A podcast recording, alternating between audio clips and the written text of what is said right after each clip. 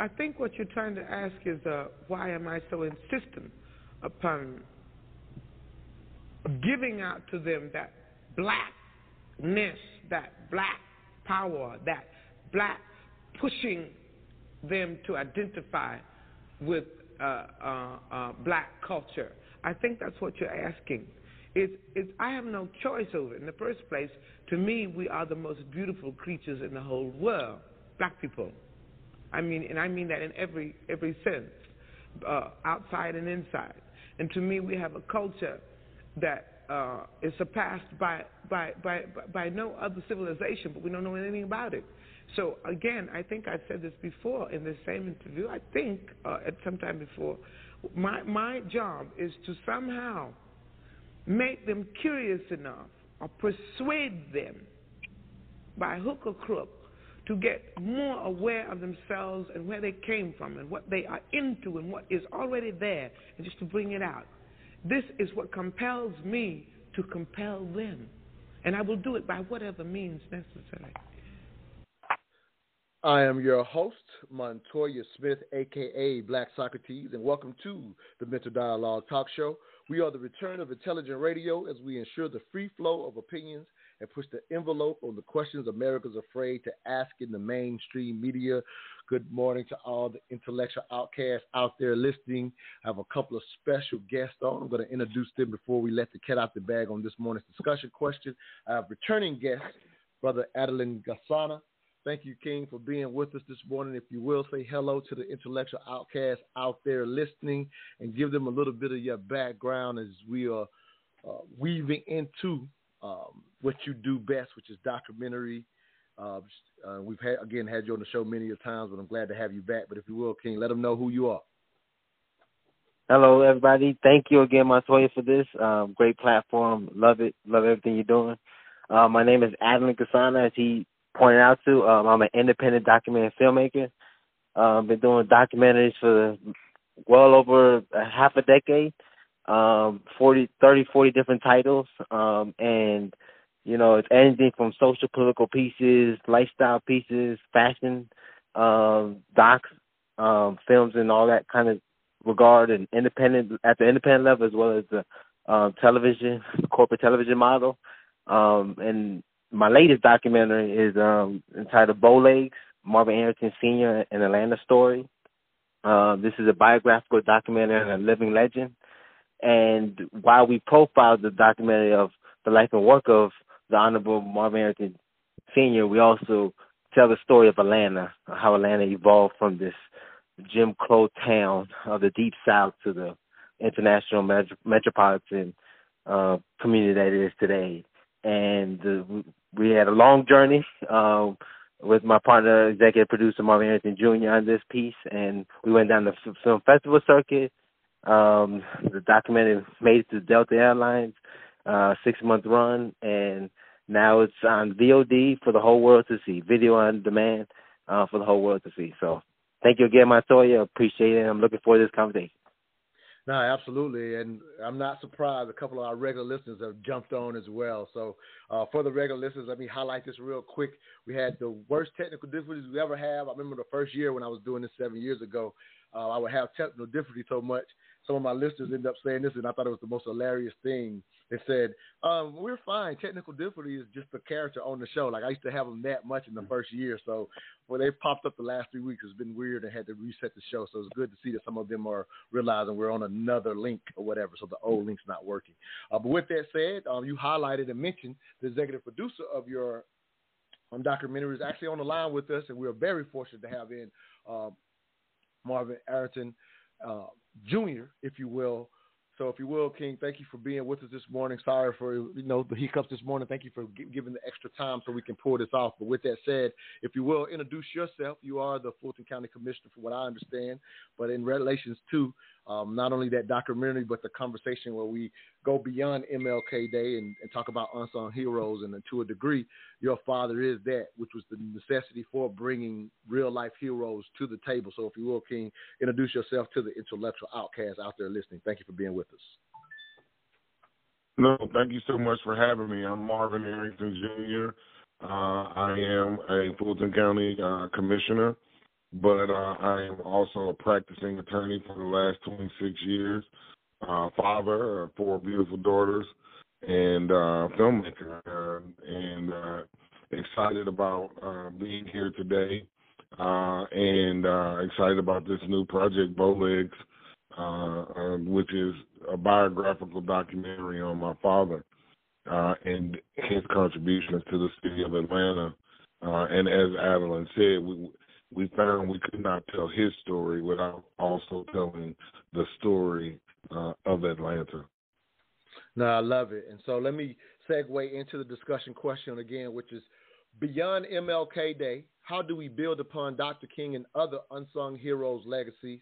Again, technical difficulties this morning. We were going to cover not only your father, as you said, Marvin Arrington Sr. We were hoping to talk about Herman J. Russell in the second hour, but we're going to knock out um, again how do we tell the story of Atlanta, which is uh, the, the well-known, world-renowned metropolitan area that everyone knows, and your father played a strong role, if not one of the biggest roles in that. And and, and so the beauty of you know having you, Adeline, capture that type of story, and I've seen the documentary twice uh, when you at one of your premieres and on Delta Airlines with that run. I happened to watch it on a trip from uh, Boston to Atlanta, and so I loved it.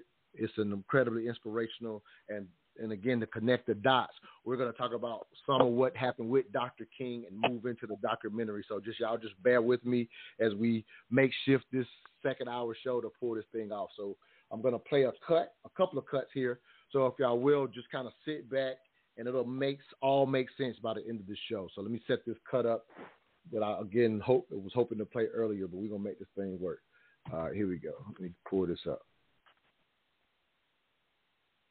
Before all the regular listeners out there, y'all know we we run a little smoother than this typically, but we making this thing work because it was this was too important of a um, show to not at least get it on the air. Right, here we go. All right, so I want both of your responses to the cut you're about to hear. So one of this is Dr. King himself, and the second cut is actually a build on from last week's show where we talk about it. So again, just take this in, and um, Mr. Arrington, we'll start with you as, as in response to this cut. We'll be right back. The last thing Dr. King ever said to me, five days, as a matter of fact, before he was murdered, was he was at my home. We had just finished a strategy meeting on the Poor People's Campaign. And he seemed quite agitated after what we thought was a very successful gathering and discussion. And he said to me, I said, what's the, what's the matter, Martin? You seem very agitated. He said, well, I am. Because I've come upon a thought that I don't know how to deal with at this moment. I said, well, what is it? He said, we fought long for integration. It looks like we're going to get it. I think we get the laws. He said, but I'm afraid that I've come upon something I don't know quite what to do with. I'm afraid that we're integrating into a burning house five days before his death, uh, Martin was exploring this con- this conversation of integrating. He said, "Hey, I, I think we may have integrated our people into a burning house." He says, "Here's a thought I don't know what to do with." So, you know, you can continue your thought and jump in on that as well, and we'll get everybody's, you know, thoughts on that as well. Go ahead, King. Well, that's a pretty interesting cut. I mean, in regards to the cut, you know, the question I would ask is, you know, going to, asking a little deeper to get a little more clarity uh, did he mean whether the house was already on fire? Because there's layers to that, right? Is the house already on fire in in regards to behavior that they're already exhibiting? Is that something that's already in flames, or is bringing us into the house going to set the house ablaze? So that would be, you know, that that'd be kind of the clarity I'd be looking for because both are, are not the proper way to integrate, right? And getting back to my to my statement, mm-hmm you know, again, from an engineering perspective, you know, I, I often like my experience with integrating anything. So, I, so I'll give you an example of what I'm talking about. Like when we look at processes, right? The process is always starts with the objective. What's the objective? It's always to better the outcome, to make the outcome of what you're trying to achieve more proficient, more efficient, more productive, a better outcome. You're trying to improve upon the outcome, which is society. So integration from an engineering standpoint is very important and starting there. So if you're going to take a process that's outside of a process and integrate it into a process, then those processes have to work cohesively to mm. um, to, to, to, to, to, to, get the outcome that you would want, or or maybe the outcome that you want isn't necessarily best for all everybody. I that's say. purpose, right? Mm. But with that being said, if you're doing it with the right intention, which most businesses do, because we know businesses the, the, the objective is to increase the bottom line, the revenue. It's always money first, right? And so if we're trying to make more money by being more efficient, more productive, right? Uh, uh, uh, with you know, in in that sense, then our integration objective is to make sure we take the the thing that we're integrating into that process to get a better cohesive outcome. So all processes have to be working together and they have to be working as one. And so for if you want to apply that to the human experience, such as our experience, we weren't integrated that way, right? We we were totally just thrown into a burning house, if you will, right? Going back to the clip.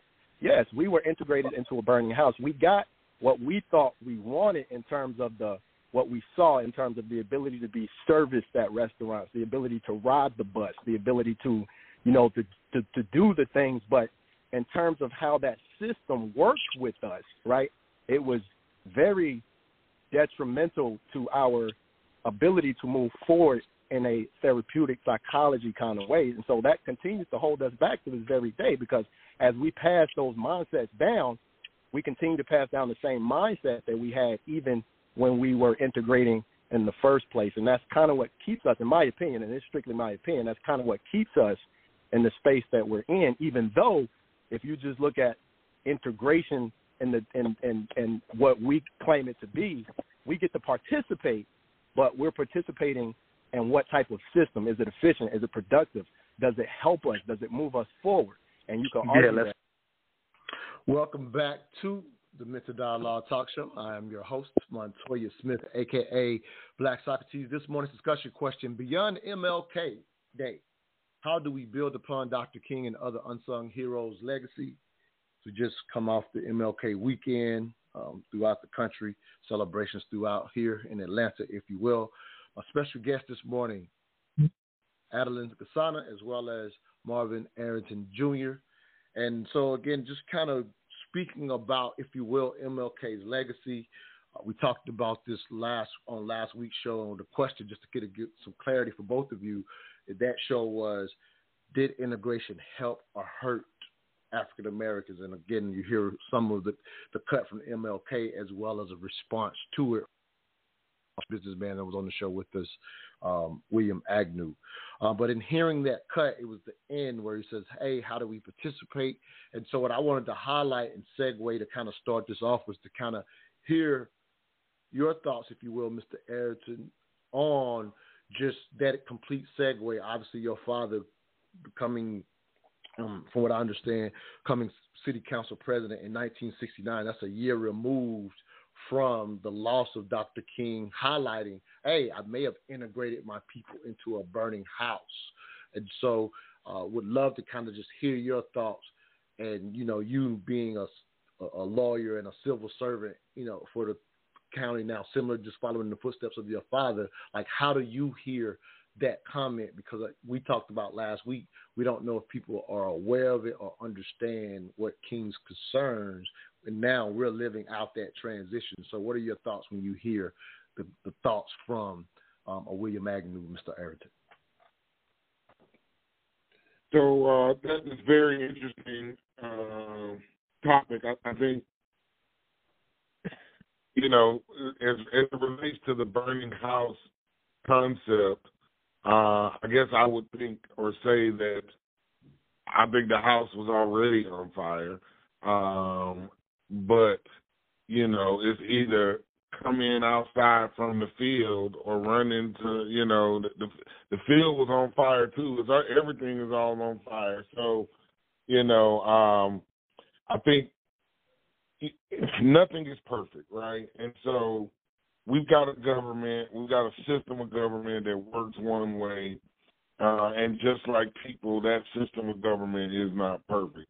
But I think you still have to work within and outside of that government in order to get the government to make sure that it provides uh, for its people and for all of its people, right? Uh, and so uh, I don't know that democracy is, you know, uh, the only way, and again, we know it's not a perfect way, but it is a form of government. Uh, it has worked. Uh, but at the same time, we have to acknowledge that you know the people that made the laws didn't look like me, didn't look like you, uh, and some of them were racist, right? And so um, we've got laws on the books and things that were done by people, and I, you know, people remember they were taking down all the statutes.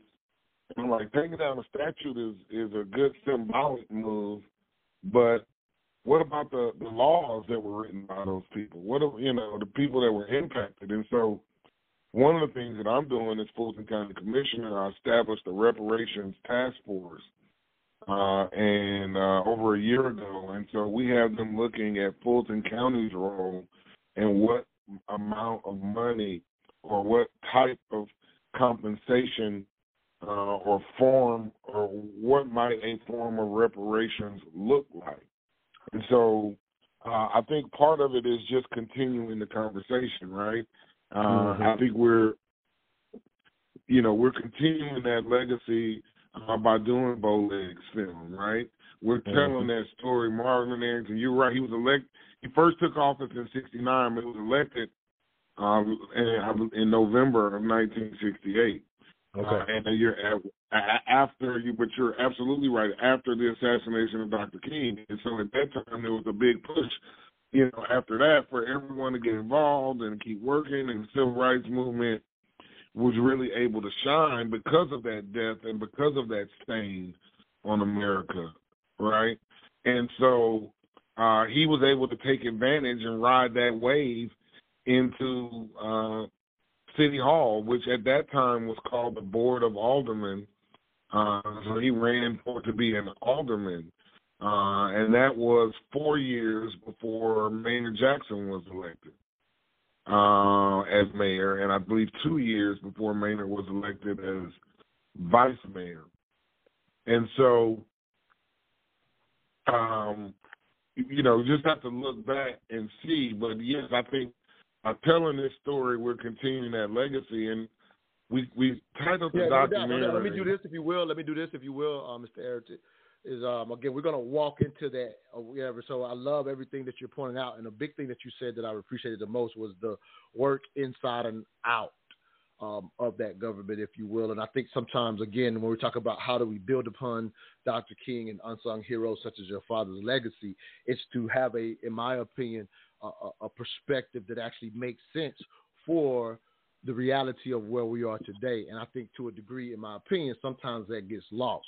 So the beauty of highlighting, if you will, your father's story is to hear a way that maybe some people one haven't thought about or for other civil servants who may want to follow in those footsteps what that really looks like, how to do that in a conscious manner that really does carry on that legacy. And here's the thing that I and I, meant, I forgot to mention this, and I'll jump to Adeline with this, but um, uh, the other context of that of that comment to Harry Belafonte that Dr. King made was when he says, "Well, what do we do?" And, and I didn't play that part, but Dr. King says, "Become firemen." Like like I, he, he and, and and to give more context for those who may not know anything about that cut, what it was was Dr. King was realizing, and it, and if you recall the cut, he says it looks like we're going to get the laws because at the end of the day, the, the, the so a lot of people don't recall the history or understand that with integrating, it wasn't just simply to sit on the not to sit on the back of the bus. It wasn't simply just to be able to drink at oh, the same water fountain. That wasn't really the goal. The ultimate goal was the protection of the laws because even at that time, for those who highlight, um, in a sense, our success stories, whether it be the Black Wall Streets or the Wilmingtons of the world or the Rose Rosewoods of the world or whatever, they were unfortunately, as we mentioned on last week's show, that was the one to two percent of African Americans. And the unfortunate reality was even with them establishing some of their own things, which again we highlight now, we've learned to highlight those those stories the reality was it could all be taken away very easily because there was no equal protection of the law despite them being on the books. I'm trying to just set up all of this context again for those who may not understand some of that history so that today makes sense. And so when you understand that the ultimate goal was equal protection of the law so that we could remain in business. It wasn't again to go just be able to drink water with whites, even though that was a residual. And now, as we pointed out last week, the story has been painted as if that was the goal. It wasn't the goal. It was the equal protection. So when you hear Harry Belafonte say, King said, "Hey, we're about to get the laws. We're going to get those, but I think we've integrated into a burning house." He was talking about the economics that didn't come with the movement. So that was kind of a misstep that King was ready to take on. That's hence the Poor People's Campaign. He was assassinated before that point. And so today's dialogue is, is about how to become those firemen. Marvin Arrington Sr. became one of those firemen. Adeline, again, I gave a lot of context, again, just because I don't mm-hmm. know who knows the history, but your thoughts on, you know, in a sense, become becoming firemen, that's how we carry on the legacy, whether that's inside or outside the government, right? So your thoughts, Ken? Yeah, no, no, absolutely, and and and, and it's just that. Um, the, the I, I would uh, my uh, point out that maybe Harry Fonte may either in his retort back to MLK after the comment of, you know, I'm afraid we're walking into a house that's burning. He'll say, well, what else choice we have? As the commissioner pointed out, everywhere is burning. We're, we're coming we're coming from burning fields into a burning house. So we have no choice but to think of ourselves as firemen and fire extinguishers. And kind of paralleling this to the Marvin Arrington Sr. story, which we highlighted in the documentary, um, early on, in, in, even going a little bit before his him being elected to the Board of Aldermen, um, he himself was an integrationist. He integrated Emory University Law School. And part of what motivated and inspired him to even get into law and get into um, becoming a lawyer is simply exactly what you said: understanding constitutional rights, understanding the e- equality um, at the seams of our legal structures, understanding the judicial system. Those are the kind of inspiring things that Marvin Arrington Sr., a young Marvin Arrington Sr., saw and said, you know what, this is the only way we're going to do this. You know, um, Atlanta wasn't guaranteed to be this city that it ended up becoming. And so part of it, and, and, and especially being in the backdrop of Martin Luther King Jr.'s birthplace and, and where he lived and was a uh, pastor, and where he formed SCLC and his fight in civil rights. So I think it's, it, you're right. It's it's it's it's it's it's wholesome. It's a 360 look at this, and um, I, I I think you use the term misstep on the economic aspect of it. I don't know if necessarily it was a misstep. I think these are all layered, um, nuanced um, approaches to change. So the first step was to get civil rights, to get um, equality for all on the books, regardless of race, color, or creed.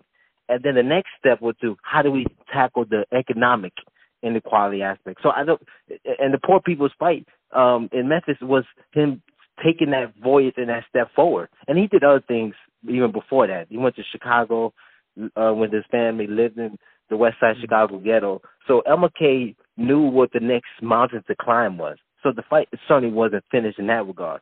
But the next, but this goes on to the broader question that you alluded to is how do we continue this legacy? How do we continue to take the torch, the baton, if you will, of what Elmer MLK started, and how do we go forward? And hence we get the generation of uh, Martin, uh, Marvin Arrington Sr., um, the Maynard Jacksons, the Andrew Youngs. These are the individuals that said, okay, We've done the civil rights fight. We were on the front lines.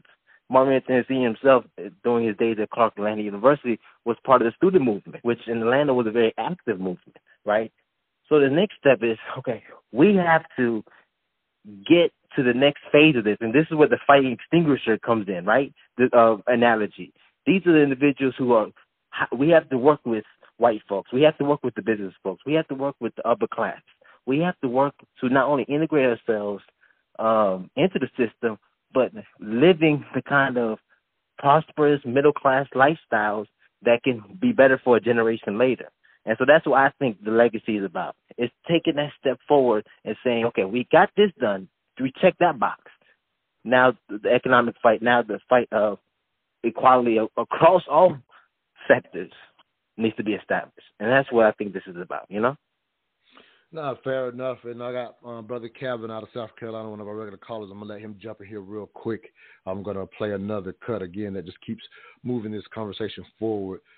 All right, Brother Kevin, I'm, I'm, I'm kind of doing this as a makeshift show because we weren't able to do our regular show um, but I, I, don't mind letting you jump in here. But it's probably a little quicker than normal, um, just because I'm just doing an hour to at least capture the first hour. I was hoping to, in a sense, take advantage of the civil servant politics in the first hour, and then move into the economics with um, special guest Sonia Booker in the second hour. So just kind of highlighting what the attempt was, and just let you jump in here real quick. What's your thought, King?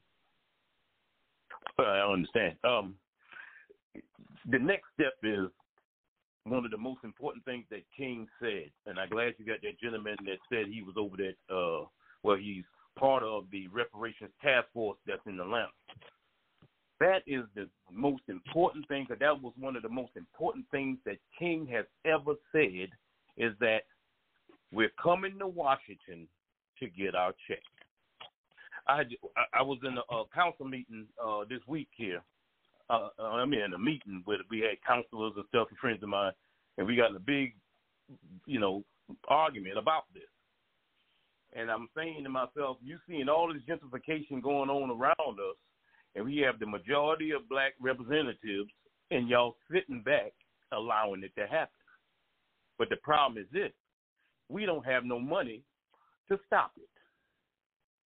See, we have to have money to stop all the gentrification that's going around around all over the country because the same thing is happening all over the country. They got to cut the checks. We got to.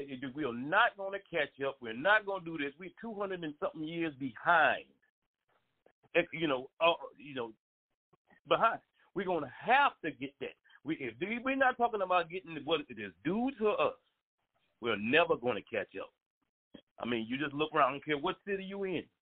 Look, any black city you in right now, and you seeing houses being thrown up, and they're not being thrown up by us. You seeing businesses being thrown up, they're not being thrown up by us. Now, don't Atlanta is the last stronghold, and that's falling. Atlanta no, is the last stronghold. Blackness. Go ahead.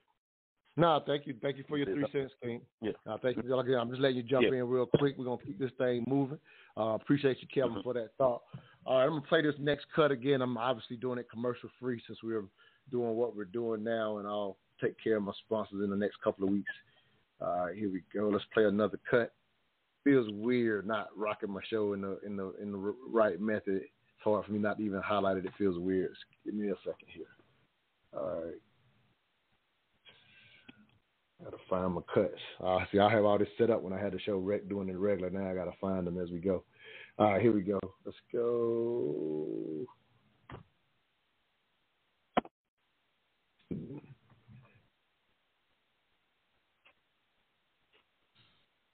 My commercial breaks give me time to find these things. Pretty simple, a lot more simpler than I'm doing now.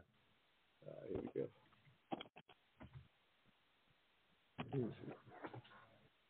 Maybe I don't have a cut. All right, let's just do this cut right here. All right, I'm gonna jump to another cut. Man, like I said, when you when I'm just pulling it off, we're just pulling it off. All right, here we go. This is actually gonna just be the trailer of to Bowlegs. I had another cut I wanted to play before the Bowlegs trailer, but we'll go ahead and play it now. Marvin Arrington Sr. was one of the founding fathers of, uh, of Atlanta, of modern Atlanta.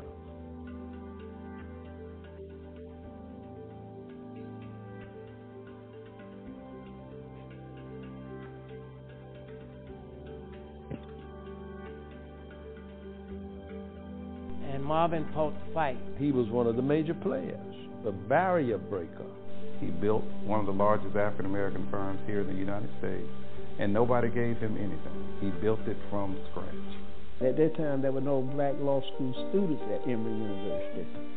Just think about the courage that it took to walk into a place where there had never been one like you, and knowing the resentment and the hatred that they must have felt. Atlanta was still a segregated city, even though the Civil Rights uh, Act had passed, the Voting Rights Act had passed. Which was probably the worst period in Atlanta's history, sort of like the Berlin Wall, right across Peyton Road, to avoid any ownership by black folks coming across Peyton Road. He was working with Leroy Johnson at one time when they got together with Lester Maddox and put together Muhammad Ali's first fight after retirement negotiations of a Marvin Arrington allowed for Atlanta to be the host of this first fight when Muhammad Ali fights Jerry Quarry. And it was Black Atlanta, it was Marvin Arrington's Black Atlanta that came out to support.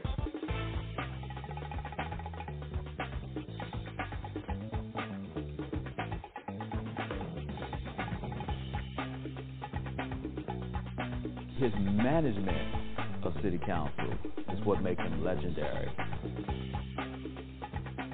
He was destined to be the mayor of the city of Atlanta. Two big heavy hitters going at, at it. That was a nasty, dirty political race among black folks. And it was black folks against black folks. It was colorism. Maynard Jackson became part of the conversation. And he made a, uh, a statement about Maynard that wasn't pleasant. And, and when Manning gets the microphone, it's all over. As judge, he cleared the courtroom of everyone but just young black men. And you know, that's classic Marvin. And when there was this backlash, I couldn't understand it. Anytime you give a mayor credit for Atlanta's place in America and the world, um, you have to think about uh, the person that organized the legislative side of that effort. He ruled this chamber like mighty Zeus in Olympus.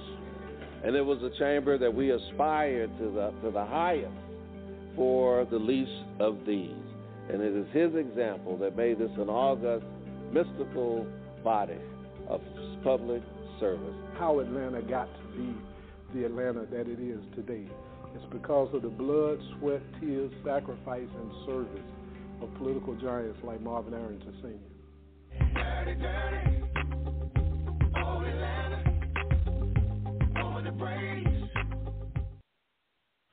Welcome back to the Mental Dialogue Talk Show. Again, I am your host, Montoya Smith, aka Black Socrates, for this special edition Mental Dialogue uh, show. Beyond MLK, how do we build upon Dr. King and other unsung heroes' legacies?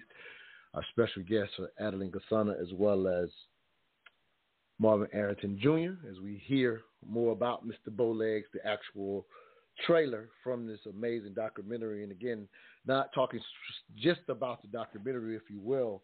I want. I think the context that we should, in, in my opinion, should should dialogue about is the perspective of how, uh, in my opinion, I would offer the majority of the generation sees the civil rights movement and coming off of it, how that's looked upon, and for the younger generation, that to a degree can seem a long ago, if you will. And so, to a degree, um, again, Mr. Arrington, you highlighted when you were talking earlier the idea of the work in and outside of government, and it's not a perfect system, and nor will any. I always highlight to people all the time. As a matter of fact, we just had this conversation last night um, with someone. I was just saying it doesn't matter the system; humans are going to do what they're going to do, and so I think sometimes people lose sight of that, and, and, and quite often look at the system as that in itself being the issue versus realizing the reality is regardless of the system you you still have to figure out how to best work within that. And so i will highlight that unfortunately this many years later to a degree i think people even look at the civil rights movement dr king's approach to a degree as the only thing that people now seem to focus on often is in a sense just the politics if you will and now some people are, in a sense, they're cool on that because they see how politics is done now. And so I would offer there's a segment in our community that doesn't understand importance of your father, yourself going into law, the things we talked about earlier, the protections of the law, those proper steps. And so not only in knowing knowing the legacy and those steps to me can bring us home to things that actually matter because I would offer, if you will, Mr. Arrington, you could speak to this, is that sometimes as a civil servant, if you will, I think sometimes a big part of the difficulty is getting the people you want to help to understand how to connect their lives to the role that you attempt to play. So if you could kind of speak to that because of how we think of that history now is only the politics came out and now people are starting to think the politics doesn't matter. I'm not saying everybody thinks that way, but there's a segment of that happening. So your thoughts to to a lot of what I just said, if you will, Mr. Arrington. Well, I think it goes back, you know, uh, to the point I made earlier that you highlighted, you know, working inside and out, right? Um, I don't think there's any one answer or solution to to any problem, or certainly not to every problem. And so I think we have to, you know, again, apply pressure from inside of the system and apply pressure from outside of the system. Uh, we talked about reparations and, you know, I saw an example in Evanston, Illinois, where they had come up and passed a resolution. Uh, and I said, wow, well, I can do that right here in Fulton County. As a legislator for Fulton County, I can do the same thing.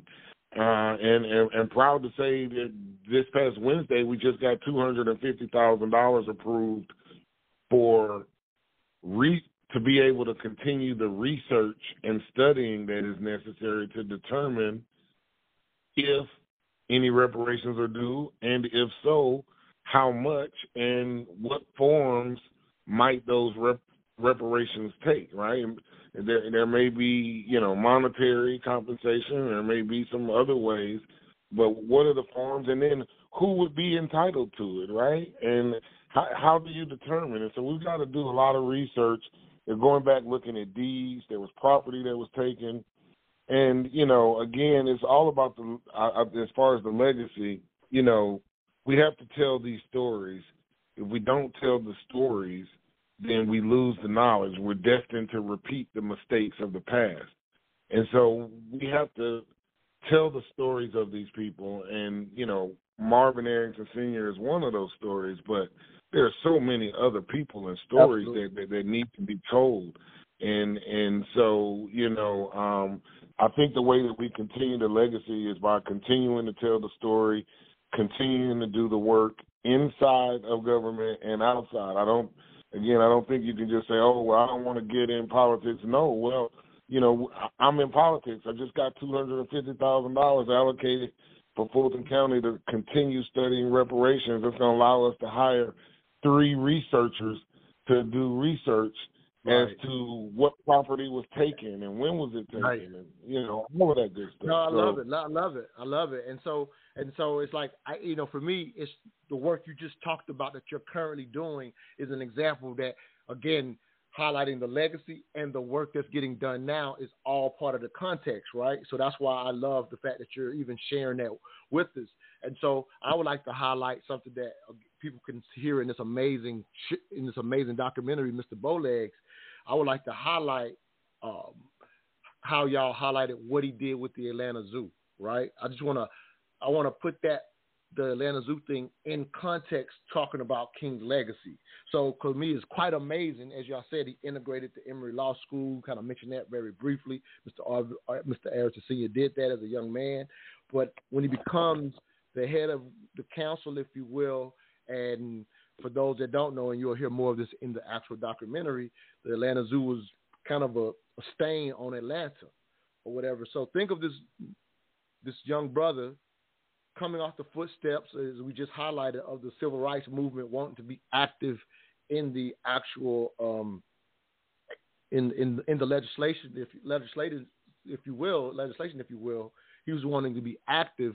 And of all the things coming from one of the very neighborhoods that was, in a sense, one of those poor neighborhoods that was, in a sense, trying to now integrate and not necessarily the neighborhood itself, but just integrate into the opportunity to share in the American experience, which had been devoid, as we've already mentioned, due to the unfair law applications of laws already on the book that didn't always apply to us. So as the transitioning is happening, I can't imagine this, and I'm so glad that y'all point this out. But I can't imagine of all the things that were important that your father had the foresight to say, "Hey, if I go here and get in this civic position and bring up this zoo to where it becomes a world-renowned zoo versus being a stain on the city, that work over here will play dividends for my people within the politics." So I'm just kind of highlighting that that would seem of very little, little importance. All the other legislators had not thought to do it. He was the one that says, "Hey, we can't have an international city with this on our and this stain on our city and become an international city." So it's like that foresight to go do spend a number of years working in this other area, knowing it would actually pay dividends for his people, is mind blowing to me. Um, Adeline, jump in on that, and I'll go back to Mr. Arrington after you. Yes, um, and, and there's two things that you said that I wanted to expound on, and I'm glad you brought it up. Um, one hand is the behind the scenes um, folks, what now the commission also alluded to. At the end of the day, when we talk movements, when we talk change, when we talk the kind of restructuring of policy, of integration, you know, assimilation, all of that, it takes everybody in the front and in the back. And each one of them is just as important. I think MLK even alluded to this many times in his speeches, particularly one of which he, when he utilized, he did, he did his own eulogy, um, where he talked about that it's about serving, and service service comes in different forms, and it also comes in different characters and likes. Not everybody's meant to be an orator. Not everybody's meant to be the face uh, of a movement. There's people who who are better suited in those positions, and there's others who work behind the scenes. And while Marvin Arrington Sr. was necessarily the person behind the scenes, you know, most of the time, all the time, he certainly was the person who was crafting legislation um, and um, bringing the kind of structural policy um, for change, little by little, incrementally, in all sectors, from wa- housing, waterworks, and as you allude to, Atlanta Zoo.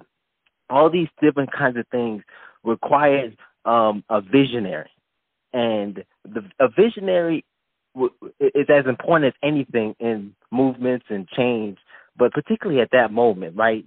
We're talking a yesteryear of Atlanta, uh, a city on the rise but hasn't arrived. You know, I think the moniker in the 60s and 70s was um, Atlanta was a, a city too busy to hate. So when you have a visionary like Marvin Arrington Sr. within these leadership um, positions, he's already thinking two, three steps down the road. And then by him creating that vision, then his, then his next step is to find out tactically how we get there. And that's where we talk about rolling up your sleeves and just getting the job done. And that I think is the best next generational uh, continuance of the MLK legacy is who are we and how how much potential do we have? How great can we be? How much farther can we go? And I think that's I think really the moniker of what drove Marvin Arrington Sr. And uh, again, how does a visionary come out of this? Um, he's a product of the ghetto. Um, grew up in you know born in Grady Hospital, grew up in Grady Homes housing projects. Um, he's in the midst of a of a wayward society, a society that didn't count him in. He wasn't supposed to make it, right? He was supposed to be just another statistic. But but for whatever reason, God divine and others is he grew up in the osmosis of civil rights. The great leaders, Andrew Youngs, the C.T. Vivians, the Joseph Lowrys, and out of that came his leadership and the work he's ended up ended up doing. So I think that's where it, the inspiration and the aspiration comes, if anything. I love it. I love it.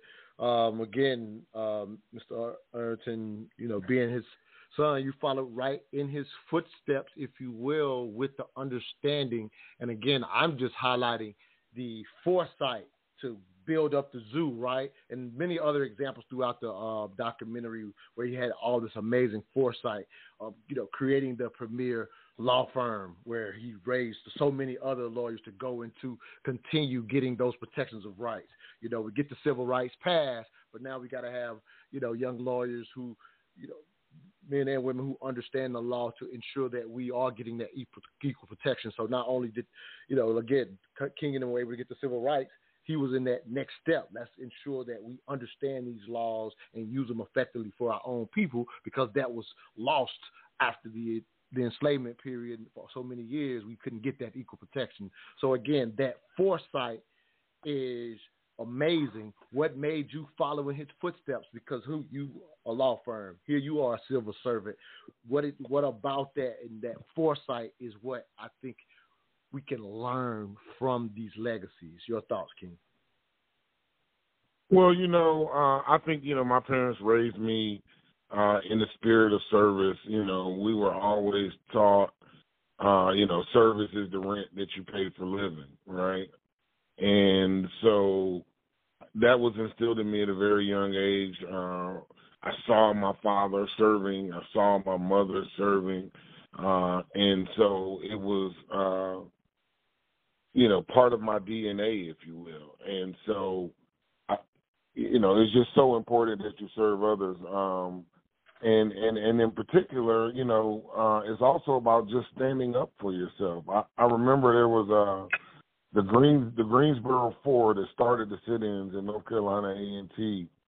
Um, there was a documentary called February One, uh, where they sat down at the counter after buying items in the store, sat down to be served, uh, and they were sitting there. A white lady approached them and said, "You know, I'm I'm ashamed of you."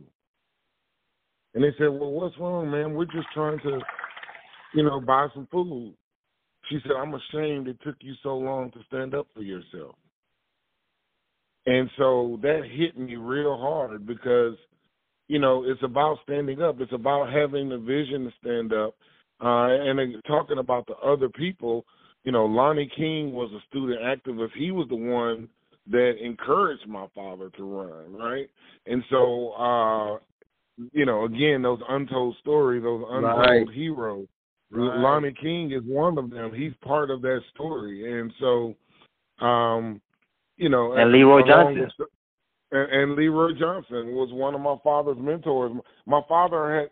So imagine this: he he uh, completes law school in '67 he has to sue the state bar because no black people were had passed the state bar exam to be lawyers.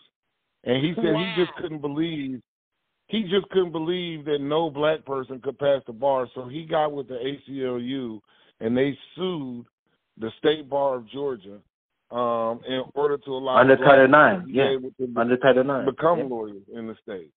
And so um, it's just amazing when you look back at that history and you know the steps that had to be be taken. But you know when you get political power, you can create economic power in the black community. That's what my dad and Maynard did in the seventies. They got the money from the government and started making sure that it went to minority and female and disadvantaged businesses.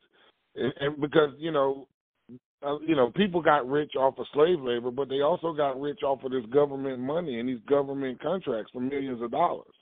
And so, Let me you jump know, on that real quick. Let me jump on that because I want to really, really highlight what you're talking about right now and, and allude to uh, another show where we we um, had earlier this year where we said how black is your Black Friday, and I had on these two amazing um, entrepreneur, um, Reynolds and Tamika Peoples, and we were highlighting quite often what people mis and this and again just highlight what you're talking about right now. And we were highlighting what people understand misunderstand sometimes about buying black is this, is this concept of you know we can do it ourselves, we can do it out our, on our own without realizing these major corporations that we all admire and sometimes even say why do we give our money to the Walmarts and to these big companies or these big international brands or or these even these clothing brands that we put money into? Quite they don't quite understand that big corporations become scaled because of the money they got from the government. And so that's what the, the, the, the the connection of the dot to have those sisters saying we want to scale and put ourselves into position to go after a lot of that government money. So I just really want people to understand that even the corporations that we admire do that. And so to not to think that we can get along and move and scale our businesses without that, that makes what we just heard that much more important. Marvin Arrington Sr. suing the bar to become a lawyer because without the equal protection in place, there is, as Mr. as Arlington Arrington Jr. just mentioned, politics begets the economics, and that is lost on a lot of people in our culture. So I, I'm glad that you're highlighting it. I'm just trying to connect the dots even more for those who try to take an extreme approach versus understanding it takes all of this. Go ahead, Mr. Arrington. I hope you understand why I wanted to just kind of connect a few dots within what you're saying because I, I like to give people more to think about even as they're hearing things. Go ahead, brother. No, no problem at all. Um, and and so then after suing the bar, becoming a lawyer, He goes down to Fulton County Superior Court to file papers on behalf of his clients, and the clerk will not accept those papers. He has to go back to Leroy Johnson, his mentor, who is a state senator, first black state senator elected since Reconstruction. And Leroy, State Senator Leroy Johnson has to walk with him down to the clerk's office and demand that they accept his filings as a lawyer. Wow. And so you know, you not you not only have to have the vision, but you also have to have the perseverance to not give up, uh, and you know, to not take no for an answer and stand up for yourself. And so, um, you know, certainly I think he did that, but we all have to do that. And and again, as far as getting economic power, you know, there are ways there, and and one of those ways again, there's no no, I don't think there's any single answer to any Exactly. problem. Again, right? Exactly. Uh, but one of those ways is through government contracts, uh, guaranteed government contracts. You know, we just spent a hundred million dollars on a library renovation. You know, and we have uh, we encourage our vendors in Fulton County to spend, you know, to have at a minimum thirty to thirty five percent minority participation, but it, we wound up having closer to fifty percent participation uh, throughout all of our vendors in Fulton County, and so uh, we, we have a billion dollar a year budget, one point three billion dollar a year budget this year, and you know we're encouraging um, minority vendors, female vendors, disadvantaged vendors, and so uh, that is certainly one side of the economic side, and but we've got to do more. We can't just simply rely on politics. No, absolutely, and and and and that's how dialogues happen, right? People have dialogues now in the extreme, as if, like you just said, hey, I'm telling you, as a civil servant, hey, make sure you do this, but don't just rely on uh, rely on politics. And so I'm just highlighting that dialogue for anyone out there. If you are against or saying politics don't matter, if you again, if that's a, thought that crosses your head, crosses your mind, you got a civil servant saying, "Hey, you can't just rely on that. There's more than one answer to all of this," and that's the, the type of dialogues that can lead to us properly carrying on a legacy. And as Adeline pointed out, everybody has their different role, and so if you don't operate within an extreme, okay, yeah, you don't become a civil servant like a Marvin Arrington Jr. However, you don't skip out on your vote even though your role may be more grassroots or you may be building some type of business that takes up all your time. So when you understand that all spokes make the wheel strong, you don't have an either or approach. And I think that's what we must understand ultimately about this legacy.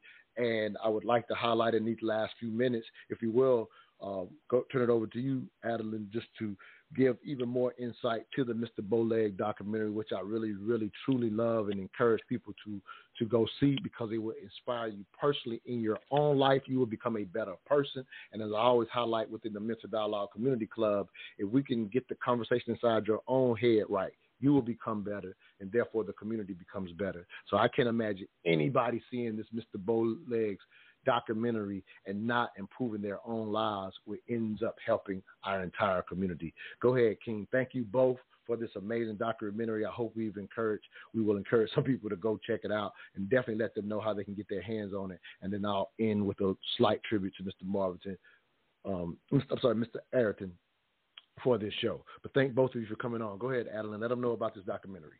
Yes, um, Bowleg's um, documentary um, is officially dropped um, yesterday, um, um, Friday, January 20th, on three of our major uh, platforms Amazon Prime, YouTube, um, and Apple TV.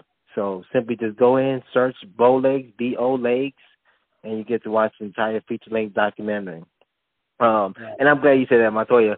Part of part of it is, you know, a lot of the feedback we get, um, and, and Marvin can add more to that is uh, the one thing they say is that Adeline, I, I I learned so much more about Atlanta, and it was inspirational. You know, so when you watch a documentary like that, you really get in tune to this kind of aspiration of, you know, not just one individual in in this um in the major southern city that has transformed in the last three four decades, but really just what what what the the, the highlight of the MLK legacy and what the next generation were up against, right? that it it, it could have easily been defeated, right? MLK gets assassinated. Um, you know, white people can uh, the, the the the the the white majority power can you know entrench their power even more, and perhaps even start eroding some of those civil rights um, fissures that's already legislated and already on the books.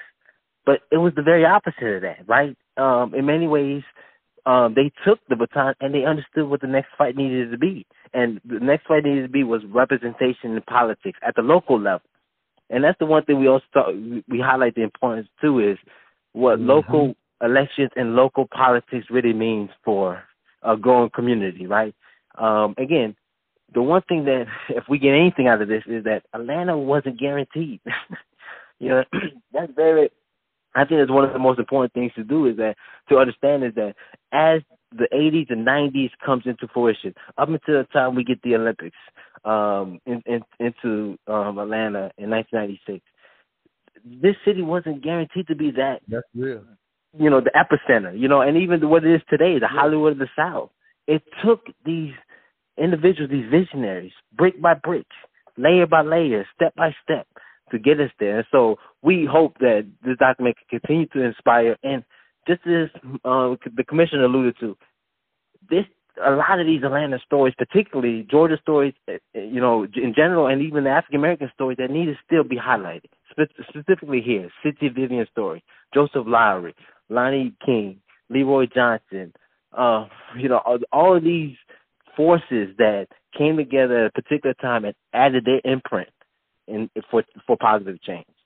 Now, again, thank both of you um, for making this time for this for this show. We're gonna leave it off uh, just some more words about Marvin Arrington Sr. Again, somebody that you should know. Go find Mr. Bowlegs, uh, Mr. Arrington Jr. as a special guest. Um, if you can give me a one last liner, again, I just wanted to really highlight people connecting the dot of where connect the dots of where and how we can continue to the legacy, as you said, not only to tell these stories, but to be aware of using all measures to move us forward and not take for granted, as I mentioned on last week's show.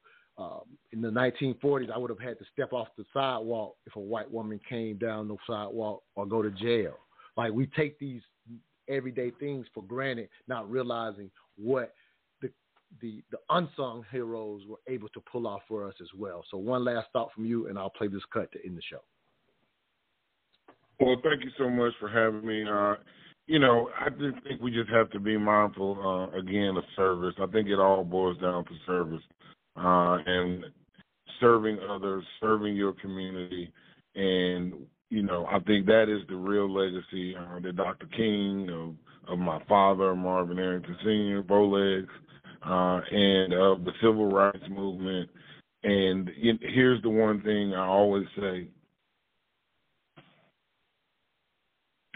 no one can help everyone, but everyone can help someone.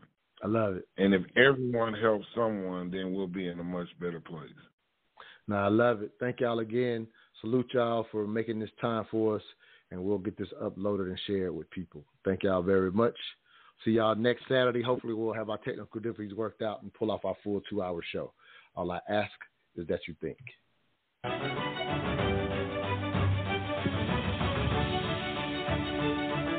Marvin Stevens Arrington Sr. made an unforgettable mark on the city of Atlanta. He was elected to the Atlanta Board of Aldermen in 1969 the name of that legislative body was changed to the Atlanta City Council in 1974. Arrington served as council president for 17 years. Among many other important causes, Arrington fought diligently to address issues of discrimination and led the charge to require the recording of all standing committee meetings and city council meetings. He also courageously appointed a woman to chair the finance committee. After stepping down from the council, his service to the city continued. In 2002, Governor Roy Barnes appointed Arrington to become Fulton County Superior Court Judge, where he served for 10 years before retiring. Arrington's dedication and commitment to serve would not go unnoticed. In 2019, the Atlanta City Council voted unanimously to rename the council chamber in his honor. I am Atlanta City Council President Felicia Moore. The legacy lives.